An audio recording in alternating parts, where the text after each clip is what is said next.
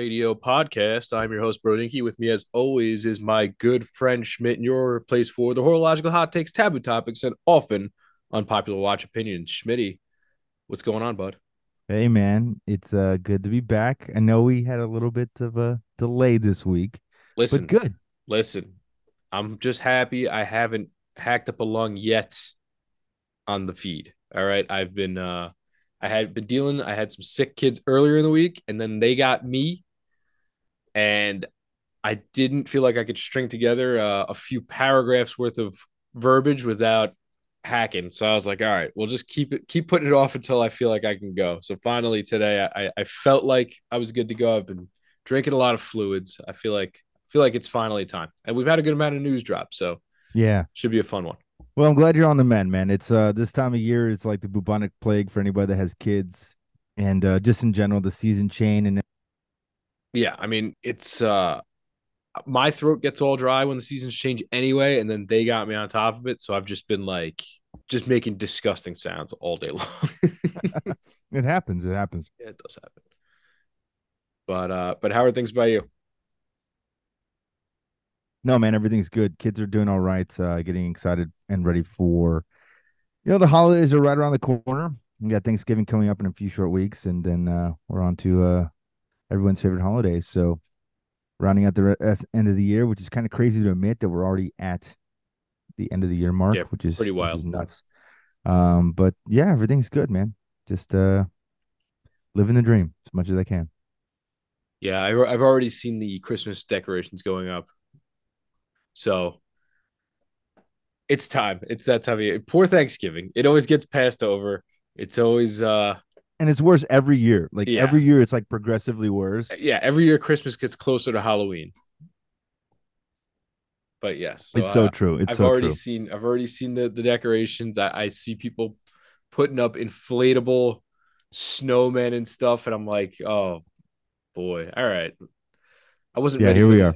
dead of winter yet, but I, I guess now that it's getting dark at five I mean, it's uh, it's and it's getting cold. It's getting cold. I mean, I, I I'm pretty sure. Like I, I was checking the temperatures out your way. It's like it's got to be what in the 40s, 50s right now. Yeah, yeah, So I mean, it, we're we're getting you know high 50s, 60s here, which is cold and and for us, and and and obviously we're getting a lot of rain and it's like misty. Just like this is the kind of weather where you just get sick.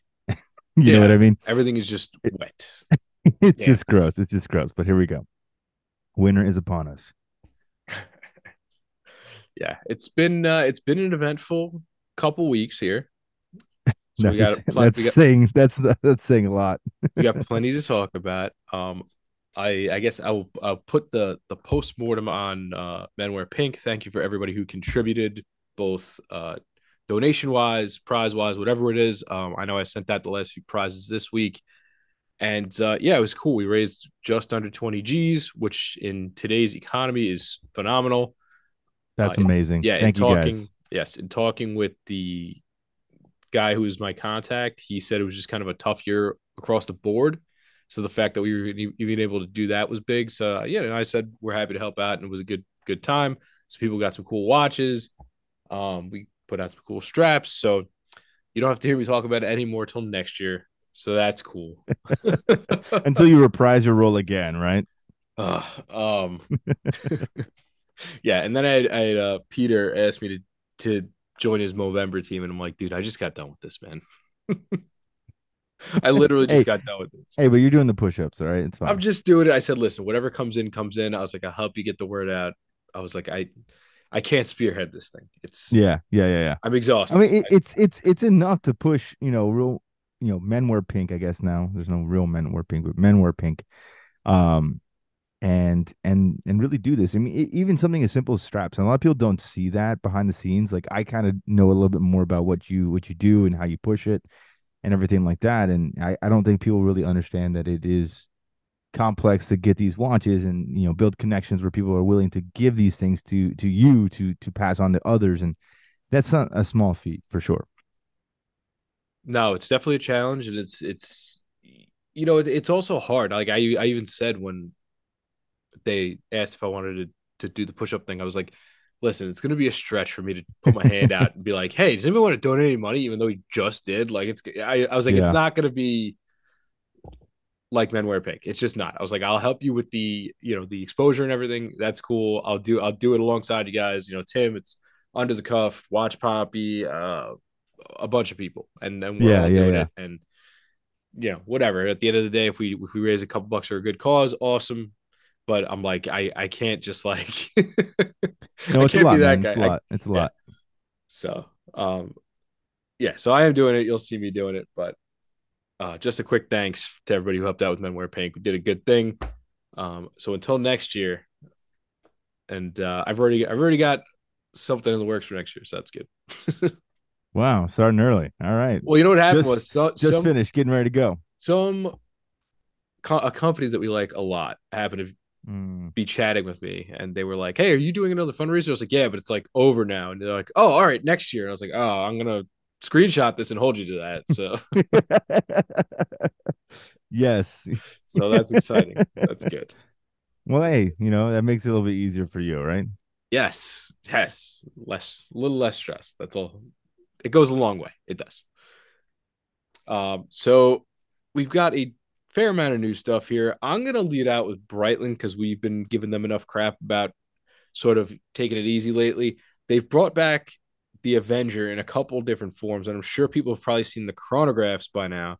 But there's also a smaller 42 mil, just an automatic, and then there's also a a GMT. Yeah. Um, these I like these. These are very Breitling to me. Like I appreciate that Yeah, they didn't yeah. go super one way. Like they still brought in a little bit of the colors with the sort of pistachio and the blue and the tan, but they kept it with that steel look, that aggressive Breitling design. The the straps look really nice with it. I like these. I'm with it. They're expensive, no doubt. I mean, they're you know B01s and all. They're yeah, like eight for sure. grand. But you know, I I also feel like these are some of the most price accessible O1s within their collection. Yeah, I mean they go up. I mean, they they go up fast. Yes. I mean, look at a Navitimer, you're adding two plus grand to that, yeah, for and sure. it's essentially the same movement. So, I mean, it's uh, I'm with you, man. I like these a lot. I, you know, you and I are kind of joking off air. It's like, where have these been all year? yeah, we've been like Breitling, come on, come on. Like, what are you doing? What are you doing? You know, you got uh, Iron Man watches and school, you know, sports teams watches. Great, that's awesome. But like, what what's what's the real meat? and uh, I, you know, I, I I agree with you. I I think the colorway is really nice, but you know, for me, I think what makes it most attractive is it's it's light enough to still be normally like everyday wear. Yeah. But it is still in that same kind of color vein that like it's obviously military inspired. Right? Like you have green army fatigues, you got kind of like this navy version, like sand camo. Like even though these are not camo watches, but they're they're very much military watches. You know what I mean? Yeah, they read um like uniform colors. Exactly. Exactly. And and I you know, I got to say that was a smart move. You know, because I know a lot of regulations now within the military, it gets very difficult to be able to wear certain things, certain colors, and you kind of have to keep things, you know, consistent with your uniform and what you're allowed and, and you can and cannot wear. So um obviously this is designed with intention. Uh it's designed to to to fit a certain, you know, kind of demographic of people and I think it's going to achieve it very well. I think these are good looking watches. Yeah, and the automatics not terribly priced at forty six hundred. Um, no, no. but they they give me on the especially on the bracelet. I I was a big fan of like the steelfish, and these Yes, are very reminiscent yes. of that, which I like a lot.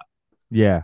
I mean, it's it's just a good design. You got the you get the you know the the bezel riders at the at the quadrants at 15, 30, and 45. You also have the raised marker, so you get essentially kind of like a diving bezel, but it's kind of rough and you know rugged. Looks kind of like a pilot bezel too. I you know it's just it's a good design. I think it's well executed. Price point is fair. I think this will be a a popular watch for for a lot of people that are getting into Breitling. So Yeah, and a, a little more reserved than the Fugazi Slow Chrono Super Ocean. yeah, I mean Right, again, those I are a little out there. These are a little more bringing it back in. Well, I, I, again, this this is why I'm just like, where's your direction, right? Like, you got bangers and then you got stuff is just like, what is this? you know what I mean? Yeah. But uh I think I think Breitling really needs to either pick a direction whether are they going to go back to classic, you know, kind of Breitling style, or are they going to go back to like military aviation style, which is kind of what built their business, um, especially in a modern context. So I'm excited to see that. I was also pleasantly surprised that the they also released the night mission watches in ceramic. Yeah. Uh, which I think was pretty sweet, especially given the price point. Uh, these are 9300 US in ceramic. Now, keep in mind it's going to be, you know, basically ceramic bezel, ceramic mid case. Right. Pushers and crown are going to be alternate metal, as is the case back and clasp, things like that. But overall, it's not easy to make a ceramic watch, especially with this level of uh kind of dimensionality and intricacy to the case and bezel design. So uh, it's kind of cool to see that they were able to articulate that into ceramic and, and craft it in such a unique material um, and still kind of give you the uh, the kind of stealthy, you know, Breitling aesthetic that a lot of people love. Yeah, yeah, it's a good look. It's a good look. You know, they they're kind of they're really in the same bucket with Tag Heuer. They really are. Like where you're like these are like cool. what what are you doing? these are cool, but what are you doing? yeah, Right. These are great, but then you put out this other stuff, and I'm like, yeah, It's like Navitimer without a chronograph. it's like who who on a design team came up with this? yeah. Who, who who was like, hey, I have a great idea, Navitimer, without the Navi and timing. Oh, okay, sounds good. Exactly. Yeah, makes a lot of sense. Yeah. Um, sorry. Uh, Grand Seiko put out three new mid-size 44 GS watches. Um, one in blue, one in green, one in pink. I don't think they're anything special over the top, but I know a lot of people in the past have said, well, they only really put out a lot of watches in like 40, 41. I wish they'd put out some smaller stuff because Yeah, you know for sure. their their cases they're not crazy long, but they they'll definitely hit the edges of your wrists if you have a small wrist. So these are great for people with smaller wrists. I really like the color of blue they chose. Um, I'm probably not gonna buy one of these. They don't really strike my fancy that much. But like if you were if you were like uh you know somebody who's staunchly in the I'm a big Japanese watch fan or whatever, and you you wanted something that would satiate like your mid-size dress sport watch, like your Oyster Perpetuals and stuff. This is for you. You know, Yeah, that's that's yeah, kind yeah. of who this hits.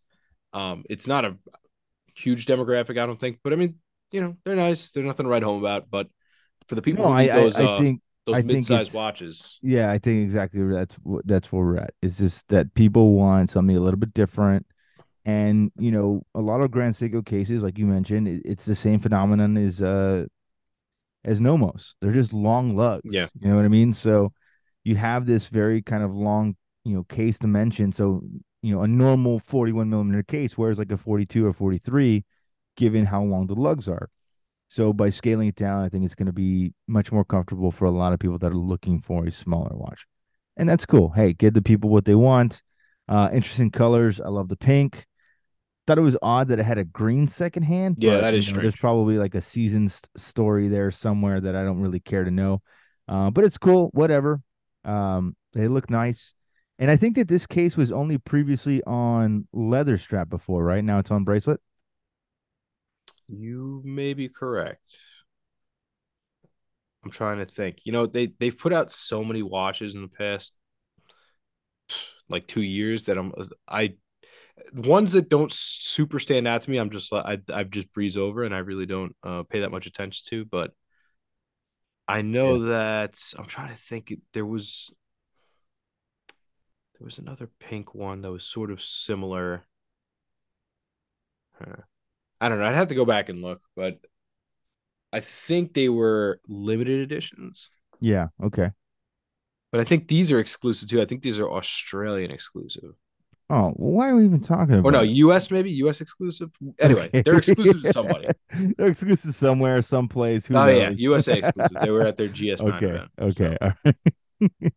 I knew they were exclusive to somewhere. I just didn't know where. I, all I know is everybody's putting out watches that are not USA exclusive lately, and I'm like really just agitated about it. like yeah, ones like, that I want. Why why even why even report it? Yeah, kind of just irks me. Uh, let's go to uh, we got two more Secon Secon Timexes. Uh, I don't like I don't like either one of them. Pass. the Polar is an automatic. The root beer is a quartz. Now, here's my thing: you made the root beer in the old colorway, which is awesome. Now just make a Q in that color without the dumb Duff beer on it. Okay, Yeah.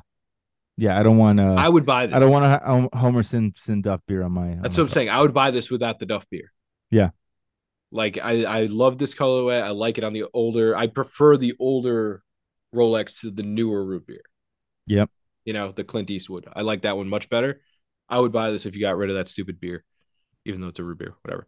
Um, the Polar has a penguin on it, and uh, yeah, I really don't know Dumb. what else to say about it. Dumb. Again, these aren't these aren't your nicknames. I, I don't. Yeah, we talked about this what last episode or the episode before. It's It's, like a head scratcher. It really it's a head scratcher because it's just it's not your history. It's like so it's one of these things. It's like it leaves me confused because it's like okay, I get that you know people call things Hulks and root beers and polars and all this stuff, but it's like that's Rolex terms, not Timex terms. And it's like like you said before, like who are you trying to capitalize on with this? I don't know, but I know they're limited editions, and who knows if they'll sell out or not. But Now, I'm trying thing, to think of who I know who to buy one, and I can't. Yeah, I mean, I don't, I don't know of anybody, but one thing I was, uh, I was wondering if you saw, I was just on their website, and Timex came out with like a Mark II, Omega Mark II, like homage watch. Oh, I did see that. They're calling it the. Legacy Tonneau chronograph in 42 millimeters. I saw that. It's got that nice big uh Yeah, it's like the case. yeah. Yeah, the barrel shaped case. Yep. It's it's kind of nice. I'm not gonna lie. yeah. I, I think I saw it in the gold tone, and I went. I, I like scrolled over it, and I was like, oh wait, let me go back to that. What is that? Yeah, there's a gold tone one and a steel one with a white dial. Yep. Yeah, I did see that. Uh, so I guess while we're on root beer, we could stick with it and uh, do the Oris Diver 75. And it's in collaboration with Collective Horology. And this is sort of that retro looking diver that they do. Like they had a Diver 65 edition of like this also, where they have sort of the Art Deco block numerals on it at the 12, Yeah. 6, 9, 3. And uh Well, this was the original Oris Diver 65. Yes. Like this is Yes, the same was. dial as the original one, the one that I have. right. And they just, you know, shag carpeted it up. You know what I mean? Yeah, Austin Powers would, would wear this for sure. it's just it's good looking. I mean, I like No, I like it. It's- it's I kinda out there, but it- actually. it's kind of out there, but I do like it. It's it's definitely very orange and sunburst and and you know you probably gonna have a hard time matching it, but I like it. Again, it's it's similar colors to to the Rolex root beer that I enjoy, so I like it. Yeah, It's got yeah. like dark red hues, some orange, yellow. You got that uh two tone aspect to it, so I dig it. Yeah. I think it's cool. And it's uh it's two tone bronze, right? Yeah, I believe so. Yeah. Yeah, okay. Yeah. I mean, it's a good looking watch. I think if you are part of Collective Horology, um, go get it. I think it's cool. I think it's funky enough and different enough. And it's refreshing to see Oris kind of do a model that goes back to the original Diver 65 dial because I think that that's honestly what made that watch what it is. And these kind of more Spartan Diver 65s that look kind of like, you know, standard, you know, remove the name off the dial dive watch from the 60s and 70s they just look too ubiquitous to me so i like that this is much more funky i, I think it's much more of a standout so uh this is hot i like it I do too. Uh, bu- bu- bu- so here's uh here's one of the uh, watches I was talking about before. So Seiko decided to pull another uh, legacy diver from their collection and re-release it in the new Seiko Five. So you've probably seen the old yellow divers that they put Yep. out. Well, now they have this one. It's the SBSA two five one. It's gone. I tried to get one, couldn't. Um, so bright yellow, thirty eight mil Seiko 5 Sports, and they only made however many hundred of them, 300. And they were Really? only through a Japanese retailer. oh my And god so, you know, I was translating websites and And uh, I was even there, in there on the day it happened. I, I checked right before I went into a meeting. Wasn't up yet. I checked when I got out. Gone. I was like, okay, never mind. Not that I'm even uh, convinced that they would have let me order it because like I even tried to get another watch recently that was a like a UK drop and it was like, Yeah. oh, you don't live here, and I'm like, dude, who cares? In It's like I just want to buy it. in the time of global commerce, you give a shit where I live. yeah, apparently. you But see, this one is cool because I'm looking it up. This one's cool because it actually has the right second hand, as opposed to the stupid one that they always put on on modern, you know, Seiko oh, fives. oh yeah, It's got the Martini olive second hand instead of Yep, the yep. you know loom pip at the back of the second hand, which doesn't make sense at all. This watch is cool because essentially minus the water resistance rating, it looks identical to what it used to. It's got the same the same loom plots, which were more squared, as opposed to the kind of like circle and rounded rectangles. This looks like my Seiko diver. yeah. It's kind of so- sweet, actually. So I wanted I wanted to get that one to put it next to the teal one I got, and no dice. So, oh well. Darn you! yeah. They also put out a blacked out, almost like a fuchsia GMT look. Like if you know, yeah, that the- one's kind of cool. I'm not you know the fu- the fuchsia Rolex ones. Yeah, I'm not huge into this type of stuff, and I think it's through a collaboration with some skateboard yeah, something or other, but um, it's kind of neat looking, and I'm I'm curious because the renders look good because the blue and purple like pop. I'm Yeah. curious to see what it looks like in real life. Yeah, I mean, me too. I saw it. Um, it's like, yeah, it's for a skate skateboarder, uh, Yuto Yuto Hiragome or Hiragome. Um, I mean, from some of the photos, it looks pretty nice. You know, it's kind of got like a PVD case, all black. You know, PVD Jubilee bracelet, red GMT hand, which I think is a little bit of a miss. I would have gone for the for the purple. I think that would have been pretty cool.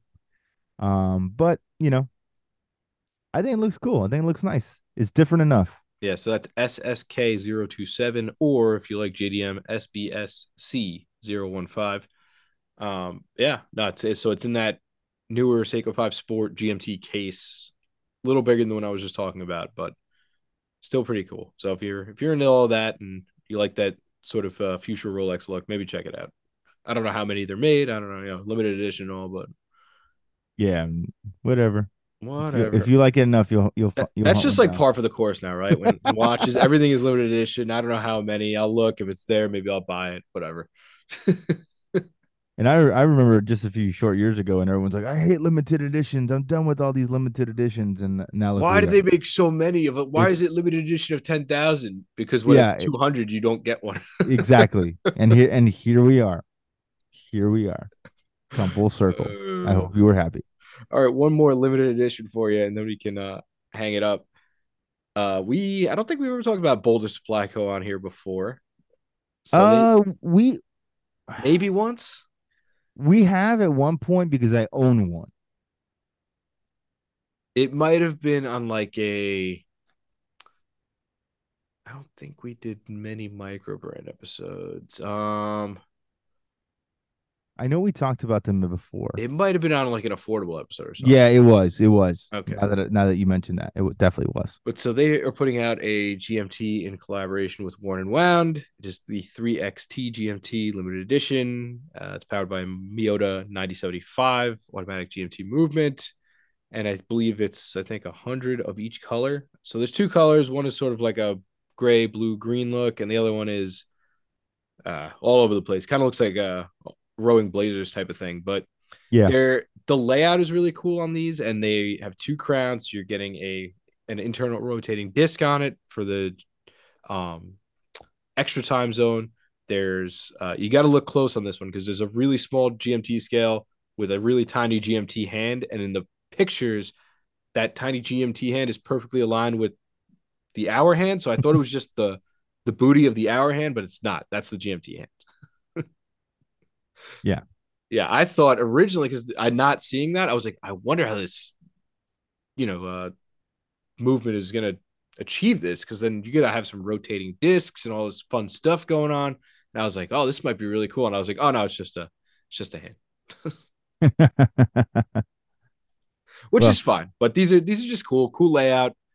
Um, a lot of geometry going on here. Yeah, and this- Squares and, and this is- rectangles and and this is a brand that a lot of people like. You know, it's uh, it's they make great affordable price points. They make really nice designs. I can tell that they're kind of their own design language, which I appreciate. mm-hmm. Yep, you get points for originality, Yeah, I mean, you definitely, and they do cool stuff. and they are made to be a tool. Well, they're made to last, right? That's like kind of the, Yeah, I mean, like, behind it. Yeah, they're like adventurer watches. You know, they're meant to be tool watches, meant to be adventurer watches. So it's kind of cool that they that they're doing that kind of stuff and and and doing something unique. And I like it. I you can tell their design is is well thought out. It's riffing on certain classic elements from different watches over the years, but I think that they do a lot of fun stuff that makes it special for them, which I appreciate. Yeah. All right, I think that's it for the new stuff. Uh, we can get into the tea for the week. There's a lot of it. There's a lot of it. Um, huh, where to start? Well, Timepiece Gentleman finally got his, and he's uh, going away, it appears. For those who don't know, he ran a really big consignment Ponzi type scam, and uh, he's not giving anybody, anybody their money back. So it was weird. I mean, a few months ago, well, I guess let's go back a little farther. A couple times there was like these questionable publicity stunt type things, right? Where people were like, whoa, he's his stuff is gone. Like he's up and left his little, I don't know if it was like a storefront or an office or whatever, but he's gone. He- Yeah. like his stuff is boarded up and he's out. Like, what happened? Yeah, yeah, like, exactly. you know, is he is he cutting and running? And they're like, oh no, it's just a publicity stunt. It was just to get on the on the radar or like drum up some some hype again or whatever. People like, all right, well, that's weird and shady. Well, okay, like it's like faking your own death. Like, all right. uh, exactly. I mean, so that, happened like once or maybe even twice, and yeah, then yeah, but that was like for me, that was like the you've you've marked yourself as shady at this point, oh, for sure, right? for sure.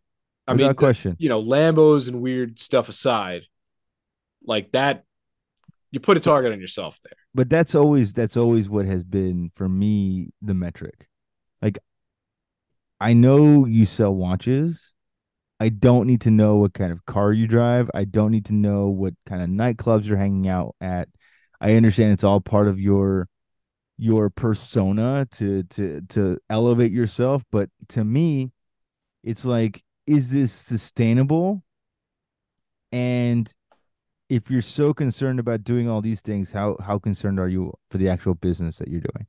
Yeah.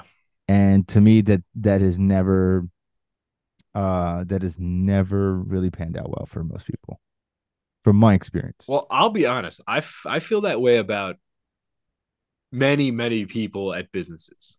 Yeah. Like, I, I feel that, like, I'll give you an example. I went to a buddy of mine's workplace, and Okay. he worked for an advertising agency in the city. They were owned by a company that owns Yahoo and AOL and whoever else, but the, the ad side of it. And I go there, and he's like, Yeah, come by. We'll have lunch. I'm like, Okay. I come by.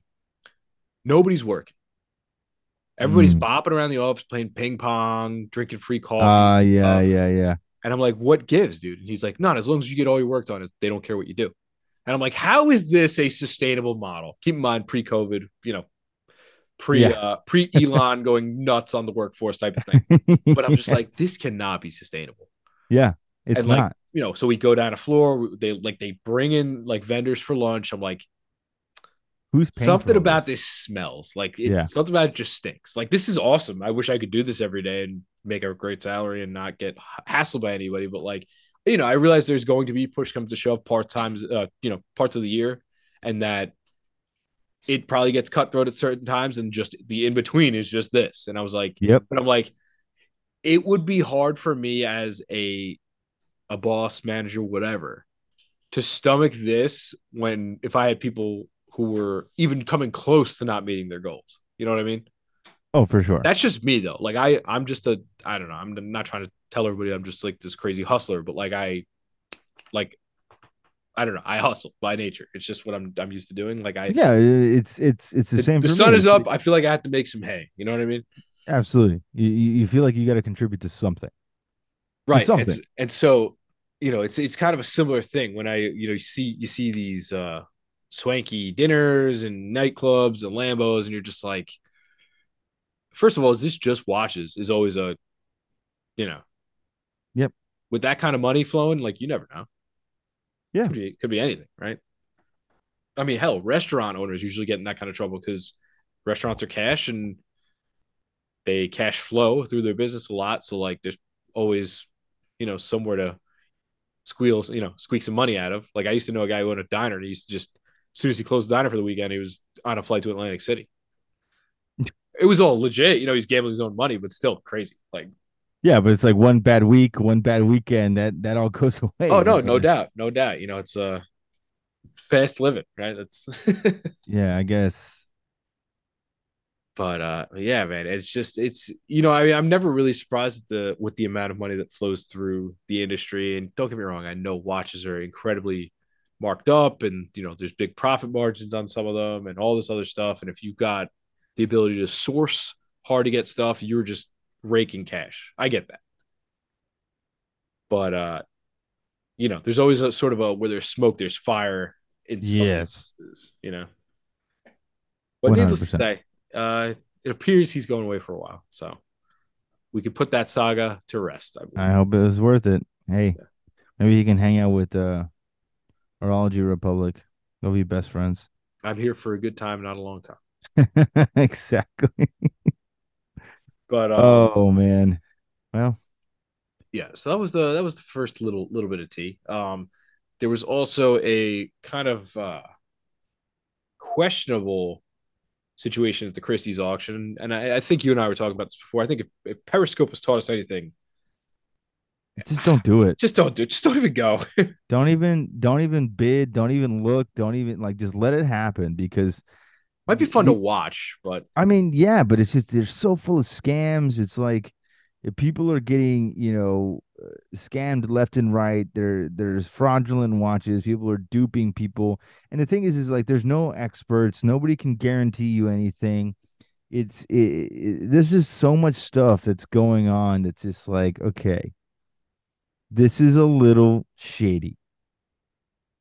Yeah, I mean, uh, you know, from what I saw, and again, I just kind of read up on it briefly because I, I saw so many people just outraged over what was going on. Yeah, Allegedly, like right before the auction, they raised all the minimum bids on like everything, and they which is already you know, sus- suspect. right, which is Just- sus. And they they said it was because they had a third party who was going to guarantee their items. So basically, somebody is guaranteeing them a sale one way or another. So at that point, they're like, okay, we'll bump it up because then we've already basically got a bid. Um, which is which is something I've never heard of before. Maybe I just don't pay allegedly, allegedly from this article, it's commonplace. But again, who who who establishes if that's commonplace? or Yeah, exactly. This doesn't sound like very cool, commonplace to me. You know what I mean? So, um, and then the the other claim that somebody noticed was that all of the watches were going for the same percentage markup, which is so they were all going for min bid plus 26%, which you were saying was probably the commission. So who knows? Who knows what, you know, some people were wondering if it was the um like the original estate buying them back or what, but it's just it's it again, it just smells. Yeah. You know, and, and like you said, we've seen we've seen some of the watches have come to auction this year. I mean, where does it end? How how are you going to verify it? Right, you're you're a guy who's going to bid on this. I've got a lot of money. I'm going to bid on a watch, a, a real Grail type piece. It comes from this guy's, you know, private collection. He's got Marlon Brando's GMT Master. Yeah. So, who are you going to bring to verify that watch? Yeah. The mean, people who are letting it change hands, they're going to say it's legit. They want their damn commission. Absolutely. And at the end of the day, they're not liable for anything that's being sold or transferred or whatever. And and you know, to me, you know, this whole like raising the margins or minimum bids, you know, one, it just helps Christie's hyper inflate all the pricing. Or it was Christie's, right? Is that Yeah, it was? Christie's. Yeah. I mean, it just helps them hyper inflate all the pricing, which to me is already schemy as it is. Because now they're like, well, you know, we have this magical investor, and there's there's always some type of magical investor. You know what I mean? there? Like it's like we had some magical investor that's you know coming in and they're gonna pay us this amount of money. Like, Yeah, I mean, you remember the uh Get the two the between the green and the the Tiffany Patek. Both Oh times there was always Yeah. somebody swooping in who's like, Yeah. and then it turns out it's like, oh, it's a who's who of whatever, and you're like, oh, okay, I see what happened here. Yeah, it's like ah, it's basically uh the watch the watch world equivalent of nepotism. Got it. Um, but again, that, that's kind of my point with the, with all this stuff. It's like there's always somebody magical investor swoops in last minute, wants to do all these things, and you know talk about all these stuff, and it, it, it just seems too shady. It seems like it's too good to be true because in many cases it is, as has been proven by Perezcope so many times. And if you thought that you wanted to go get into an auction related scenario, just just go read a Perezcope article if you have not read one yet. It will terrify you beyond all recognition of ever wanting to put your money into an auction. And and I don't care how how pedestrian it might actually seem, it's terrifying. Because there's no experts, there's nobody that nobody's going to help you, nobody's going to get your money back. It, it it's gone. It's gone. Yeah, it's so you're rolling the dice. It's you're you're better off just just stay, staying away on that one. One hundred percent. Yeah, but uh, you know, like I said, it might be fun to watch. I mean, they, they, everyone's like, "Yeah, I was live streaming the auction." I'm like, "You care that much?" Oh no, I wouldn't watch it on on online. I think it would be fun to be in the room. Oh, for sure, for sure. But I'm just like the people are like, "Yeah, man." It's like I was I woke up at two in the morning to live stream the auction. I'm like, why? Like, you got nothing you, better to do. I was like, do you have nothing else to do with your life? So you're not even like watching like a sports match. You're like, yeah, but this is watchmaking history. I'm like, it's all fake. Is it though? It's all fake. It's all made up. It's all fake. And at the end of the day, it's all arbitrary. You know, because all of these prices are only what somebody's willing to pay for them. Yeah, and it's all it's all history till till the next one. Exactly. Yeah. So and there's always going to be a next one. Just another day. Just another day in the old watch industry. Uh, oh, I forgot. A uh, GPHG happened. I don't know if you saw that. Yeah. I mean, same old, same old. There. I really, I there's, Meh. I don't think there was one thing that I was like, wow, man, awesome. But you, but you know how I feel about GPHG. No, yeah, we did a whole. We, last time it came around, we kind of razzed them, and that was that. yeah, that was kind of that was kind of the extent of what I need to do. But you know, I mean, it, listen, it's cool to see people. You know, like it's cool to see John from Brew get a GPHG award, but like at the same time, like we're we're really gonna. A lot of these watches were watches that changed color. We put a we put a new color on it, and bang! Right, the last time was what Black Bay fifty eight blue. Oh my goodness. Yep, yep, yep. So it is what it is. But well, I mean, hey, you know, kudos to all the winners. Seems like a all that event. stuff. If you guys want my takes on GPHG, I think you got to listen to last year. Uh, I think we talked about it then, but yeah, cool. Yeah, I so I just remember that happened also. But watch watch things are happening. Yeah, it, it was, a, busy busy little couple weeks here. And then finally, uh, which I'm sure everybody's been waiting to hear about, well, you know, I don't know if they are because nobody's going to talk about this. Hmm. Well, no, no news outlet's going to talk about this. Well, I think yeah. I think the the collective I think the the probably the content creator folks will talk about it. I think. Yeah, no, that's true. Okay. I know. Right, I think Matt right. and Greg just did their piece today. Okay. I don't okay. know if it dropped, but I think they were saying they recorded that today. Got it. You know, I think listen, it's a little third rail for any publications to talk about because yeah. in turn they're also businesses. Well, they didn't used to be. True, true, but they're they're also businesses. You know, I'm sure. Listen, if you're if you're one of these places, you're probably looking to maybe hire some of these people, and God knows, you know, there's enough there's enough legal papers and things that you have to worry about between things already, right? You don't need any mm-hmm, anymore. Mm-hmm, so mm-hmm. yeah, they're never going to touch this. It's like I said, it's a little third rail for them.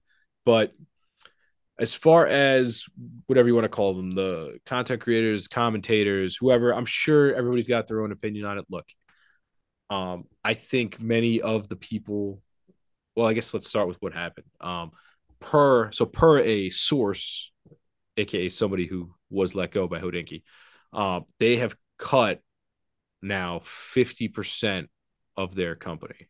That is insane. And much of it were the people who were there uh the creatives the design team things like that. Like we're we're not talking about you know big wigs who are like I said playing ping pong and doofing off in the office, and then comes So the creative and design team. yeah. So the entire design team is gone. I know that for a fact.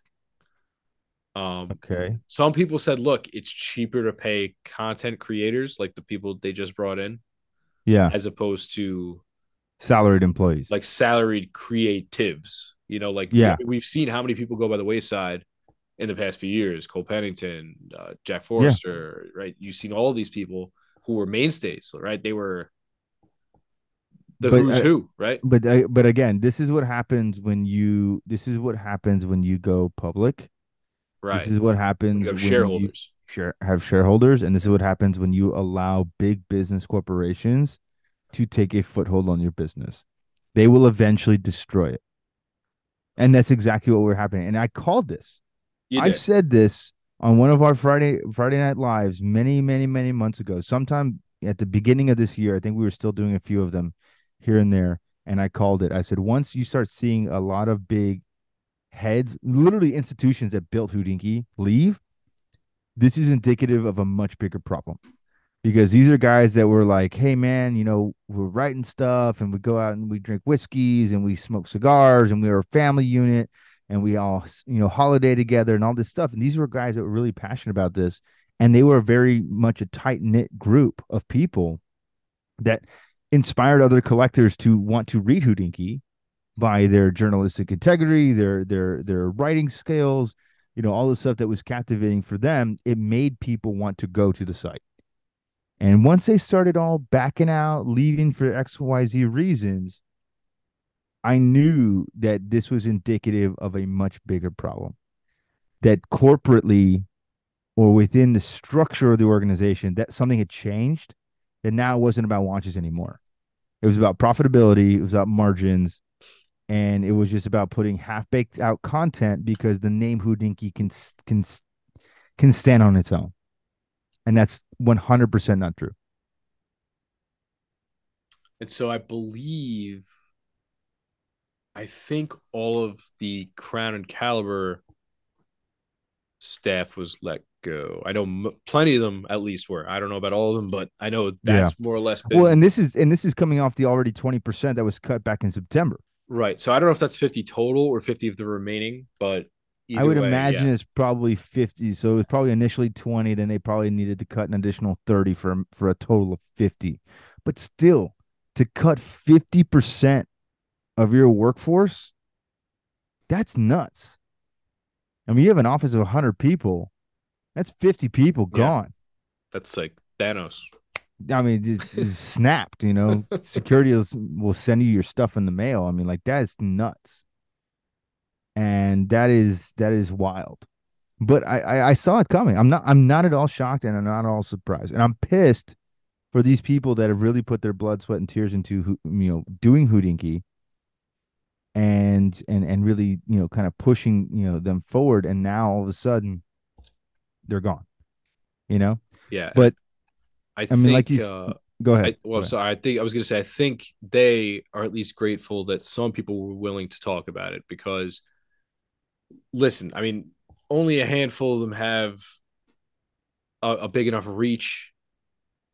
You know, shout out to shout out to our good our good friend Mark on Watches who listens to this podcast, man. Like, those are the people I feel bad for, man. Like, they, Yeah. those are people who I I consume their content. You know what I mean? Like, those are the people Yeah. I used to go to like the sites for, and now they're gone Yeah, I know. you know it's it's disappointing i think it's disappointing for everybody who followed that trail of breadcrumbs to get to where they are today. Like you know and, I, I've said it before i yeah hodinkee helped me get to where i am today because i had to you, you know you have to ignite that fire somehow. And you, you Yeah. can only do so much googling before you find which sources are better than others and which sources have credibility and you know have access to all the cool stuff. You know i just knew they were interviewing uh, athletes that i knew right? I knew they were interviewing jose bautista and whoever else. And i was like oh okay let me check this out. Like um howie kendrick and i was like okay i know who these guys are let me check out what's in their collection like this is neat and you know some of them are not even that like aren't necessarily like WIS type collectors some of them just like expensive watches which is fine and like i used to think that was kind of neat. Also, like I remember Jose Bautista had like a ton of Bell and Ross in his collection. He's like, I just like the big gaudy pieces, you know, like that's, Yeah, yeah, like, yeah, that's me. yeah. And I was like, oh, that's kind of neat. Like, it, you know, he's not necessarily just like. Meanwhile, like I remember Andre, Andre Iguodala, somebody told him, "You have to buy this Rolex when you make it big," and that's what he did because he, he heard that's how you're successful. Yeah, exactly. so like, it's just funny to see kind of how their how their own little, you know, uh, watch adventure went. But that that was what got me there. You know, I, I was looking at that and then I was checking out. Oh, look, these dudes actually dive with stuff. Oh, look, they're comparing a bunch of watches that I want to own. Well, let me check and see which one of these falls in line with me a little better. Now they're gonna really hash this out. You know, that was the cool stuff to me. Yeah. And it's just not there anymore. No, it's not. I think I, I watched a, a video of a dude eating like a well, it's a, for for those who are in the know, it's a chopped cheese, but it's basically for those outside of New York City, it's a cheeseburger sub. You might know it as. Yeah. You ever had a cheeseburger sub? No. Picture a Subway sandwich with like ground beef and then cheese melted over the top, top of you know, shredded Sounds lettuce, amazing. shredded lettuce. No, it's great. No, but places outside of the city call it a cheeseburger sub. The bodegas in the city call it a chopped cheese. Chopped cheese. Okay. So if you if you're in the city, like you know, soon, you go to a little spot, make sandwiches, you ask for a chopped cheese, they they're gonna think you're a local. Got it. Okay. Yeah. but it's Okay, it's a I like little that. it's a like little that. magical sandwich that you know comes out of the bodega. But anyway, I just that was like the whole video. It was just a duty, and and and it was just the the camera was towards him with a watch on, and I was like, well, this is weird. you know, I was like, okay, Well, I mean, it just I mean, all of this stuff has changed so dramatically, and you know, all of the stuff that made Hodinkee what it was as an institution is gone. And I knew all of this was changing, bro. I knew all this was changing when when when Ben Clymer started poking back around. like where you been? No, I, I mean, He's it- like the deadbeat dad that shows up. Well, it, it- it's it's not even that because you have to remember when he when he got bought out, he left. He retired. He started like a golf app. to go play because- golf. Yeah. Yeah, he, he started like an app. He was like golf course, you know, doing should his play with. DJ Khaled. I hear he's a big You know- golf enthusiast. You know, he's in L.A. You know, whatever. He's in he's in New York. You know, he's everywhere.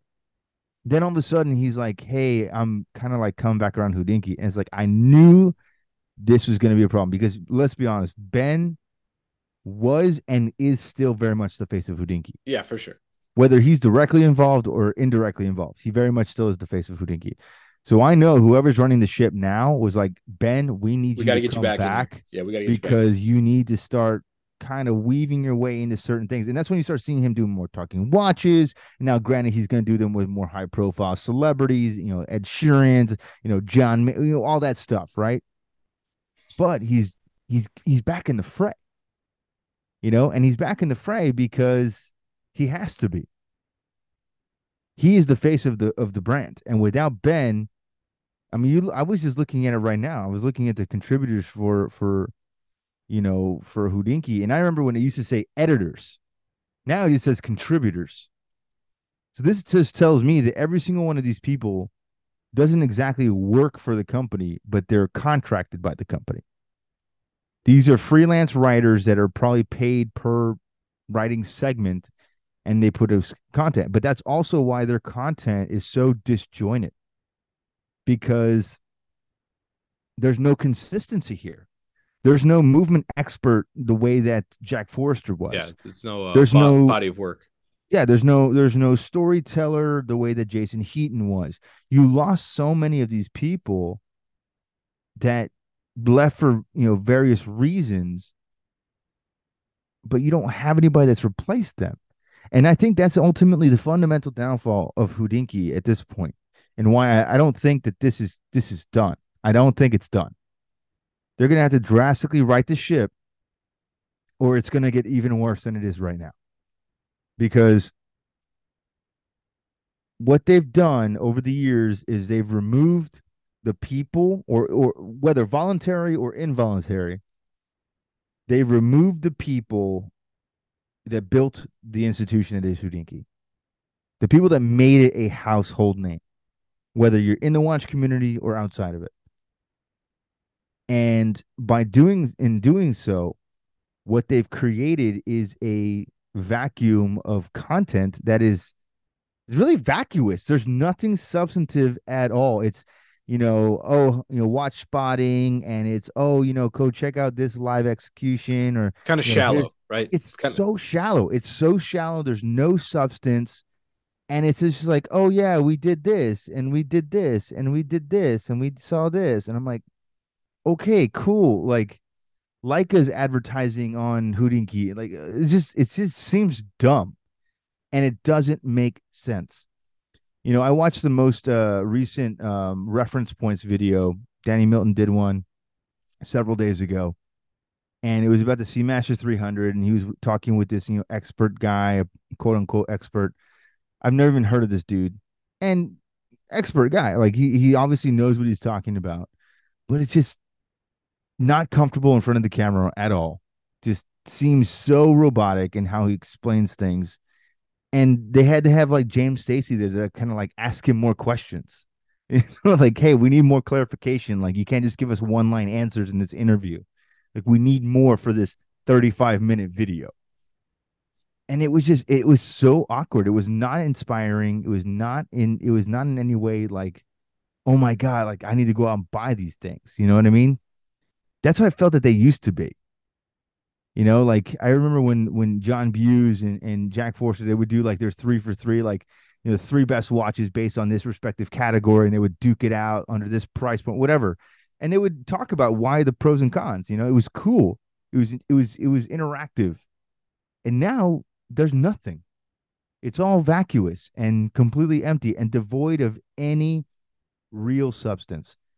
And to me, that is a shame because they've alienated their fan base who built their brand and they've alienated the people, the editors and the contributors that also built their brand. And subsequently, they've killed off their client base. I mean, that's what's happening. You're losing money because you drove everyone that used to consume your content and willingly pay for it. You drove them away. They don't want to buy your Hodinkee magazine anymore because it sucks. Just because you post pretty pictures and a few little anecdotal stories does not make a editorial magazine. I'm not going to spend $40 to get it.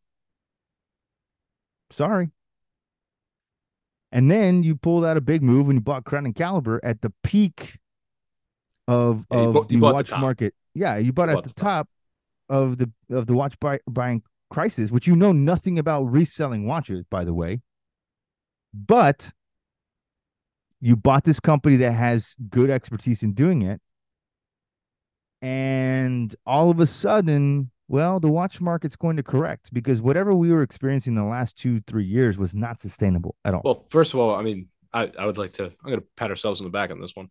Uh, we did say this was ha- inevitable. I mean, we had a, we, we had an entire episode dedicated to sort of the idea of it not being sustainable to have hype watch insanity yeah. for that long. No, it, it just and anybody with with a brain could understand this.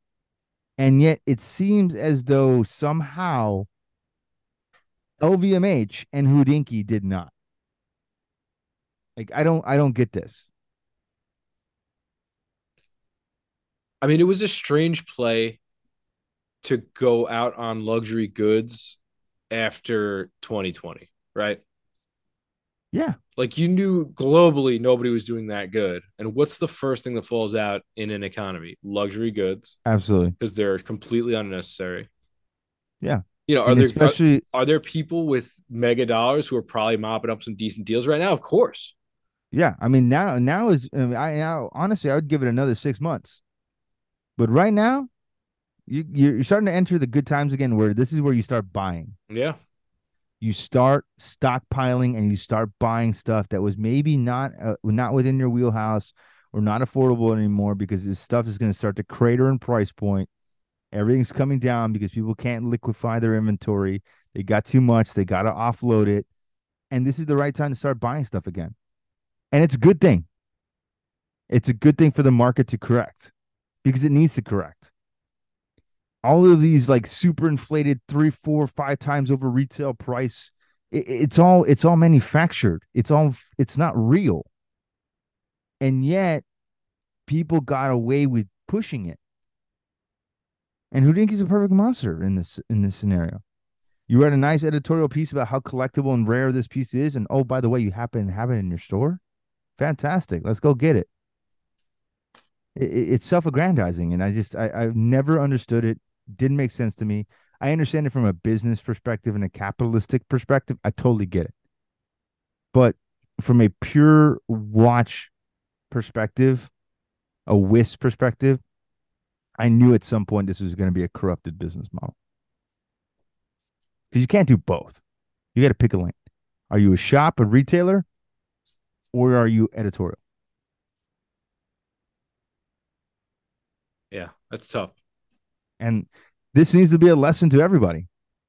If you are a editorial and you are running a business, you have deals with manufacturers and you are a retailer or whatever, you have to be weary.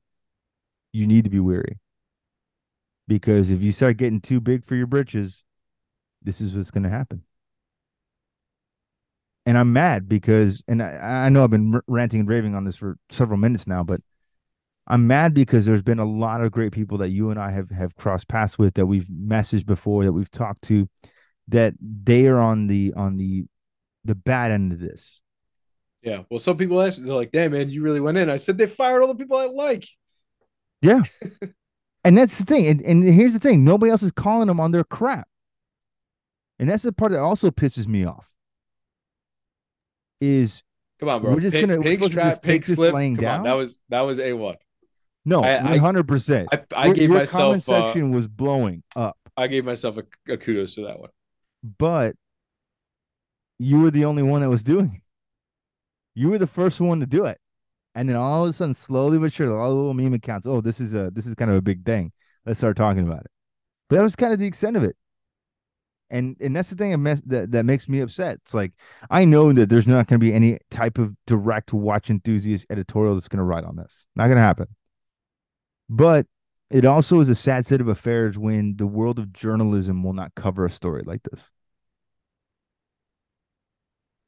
I mean, I mean, if you just did it from an econ, like if you didn't put the feelings into it, you just did it from a strict economic standpoint. Yeah, this is this is a business. Like saying sign of the times, uh, yeah. reduction in workforce, like you know, luxury goods, protect. Like why doesn't why doesn't Forbes write about this? Why doesn't Bloomberg write about this? These yeah, are they, not they watching. Seem, damn, New York Times always seem to show up when the, the going's good. Yeah.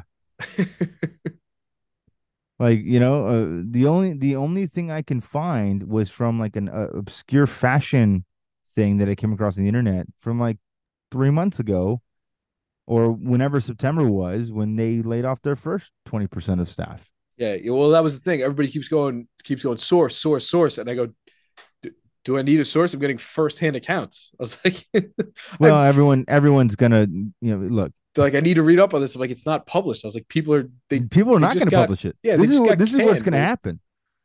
This is where this is where people are going to talk about it. It's here. Fifty percent of the workforce is gone. I don't even recognize a single person that is listed as a contributor to Hodinkee outside of Ben Clymer maybe James Stacy, and and you know obviously Danny Milton's there too, but he's he's still relatively a newbie you know, he he joined what two years ago, yeah. something like that. He's nobody.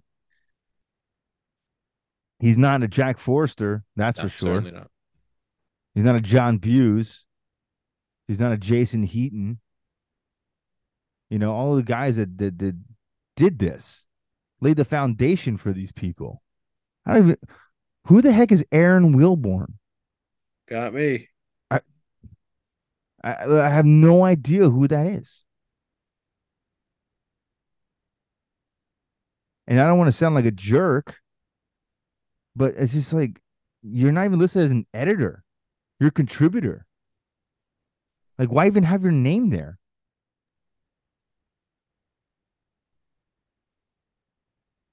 I don't know, man. It gets my blood boiling because for so many years they have been the preeminent place for watches. And we're starting to see that dramatically change. Yeah. just a shame. It's a shame. You know, like I said, for some reason, it seems like all the good people uh, always get the short end of the stick. But you know, it was a lot of people who used to. They would. These are people who would message me and say, "Dude, you know, we we pass your we're passing your stuff around the office. Like we think it's hilarious. Like we know, like even though they're, they're kind of the butt of the joke, like they got it. They got yeah. it wasn't malicious. That it was just like, come on, this and, is a little bit funny. And people who didn't take themselves too seriously. Right. People that wanted to have fun in the industry, but again, this is what happens when the industry gets corrupted by greed. Big companies, big businesses want to take things over, and they're going to ruin. They will ruin it a hundred times at a hundred. It may not be immediate, but you have to remember there's no investment for them. Like I understand Ben Clymer. Like he built this thing from nothing all the way from the ground up. You know what? It was your baby. You sold it and made a ton of money. Good for you. That's a great American story. It's a great business story. But whoever takes over, if it's not one of your direct people, whoever it is, an investor group or partner group, or in this case, LVMH, they don't care. They're buying an intellectual property. They're buying a name. They don't care what the reputation is of that name after what they've done done to it. And uh, I think at some point there there may be a time where Hodinkee is gone, or at least at this point not relevant.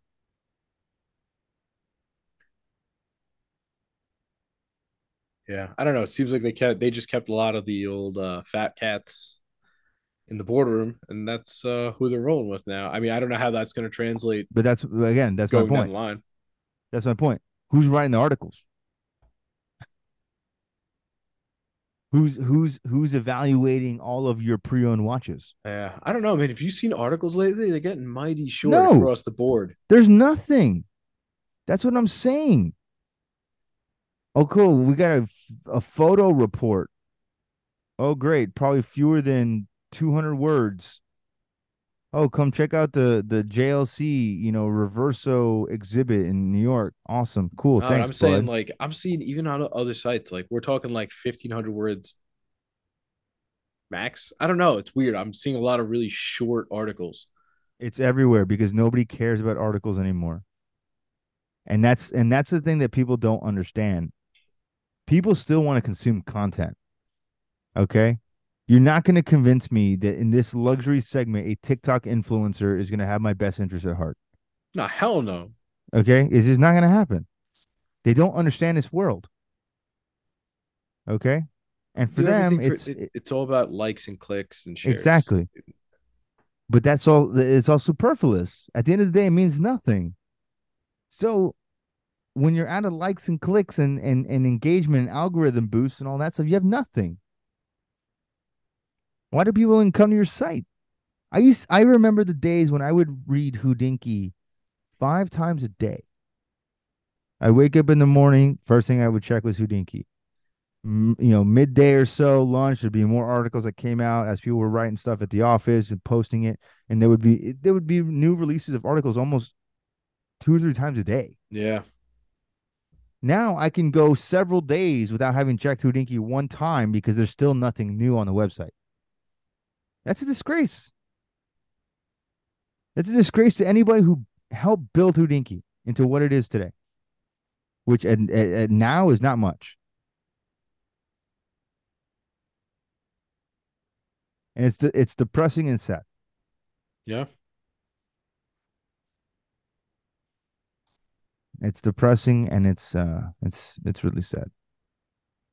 So We'll see, man. We'll see.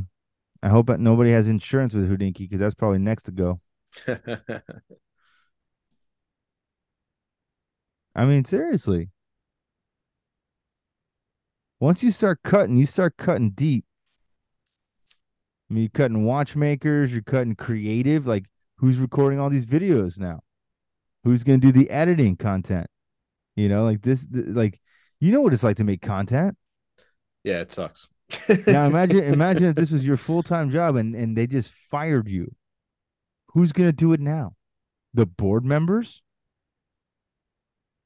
No, what what what's going to end up happening is whoever's still left, they're going to force everybody to to wear multiple hats to do all of the content creation and editing, and, and it's going to be half baked crap, and it's going to dive them even further into BS because it's just not sustainable. You mean to tell me dre- how to dress your Alpine Eagle is not quality content? Oh my god! Don't make me want to kill myself. I saw that, and I I don't know who posted the meme, but they posted the the the the one with um. The guy walks in, he's like, "What the?" F-? you know, it's um Joe Pesci. oh, yes, thank you, Joe Pesci. He goes, "What the?" It's all this, and I I died laughing. I think it was Horological Dictionary that posted that one. I I saw it and I'm like, this is ridiculous. Yeah, I don't know. I'll be honest with you. People are always surprised. I'm like, I really don't follow anybody. Yeah, I, I don't know who it was, but and, and here's another one, dude. Like how to style your Cartier tank. Like, why? Like, why are you telling me how to wear a watch, Hodinkee? Why don't you tell me how the watch is freaking made? yeah, it's a weird idea. They, they're turning this into a lifestyle fashion thing, which it already was a lifestyle thing. But now it's like a whole like fashion Yeah, thing. it was like a niche lifestyle thing where it was kind of fun and quirky. But the people that wrote about it also knew how niche and quirky it was. Yeah, you know,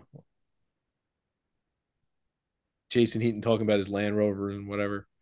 Yeah. you know, like that was like their thing. So here's one of the comments about how they how to. Oh my gosh! So here we have this ostensibly old money watch being worn by and styled with exactly the wrong match. Well done.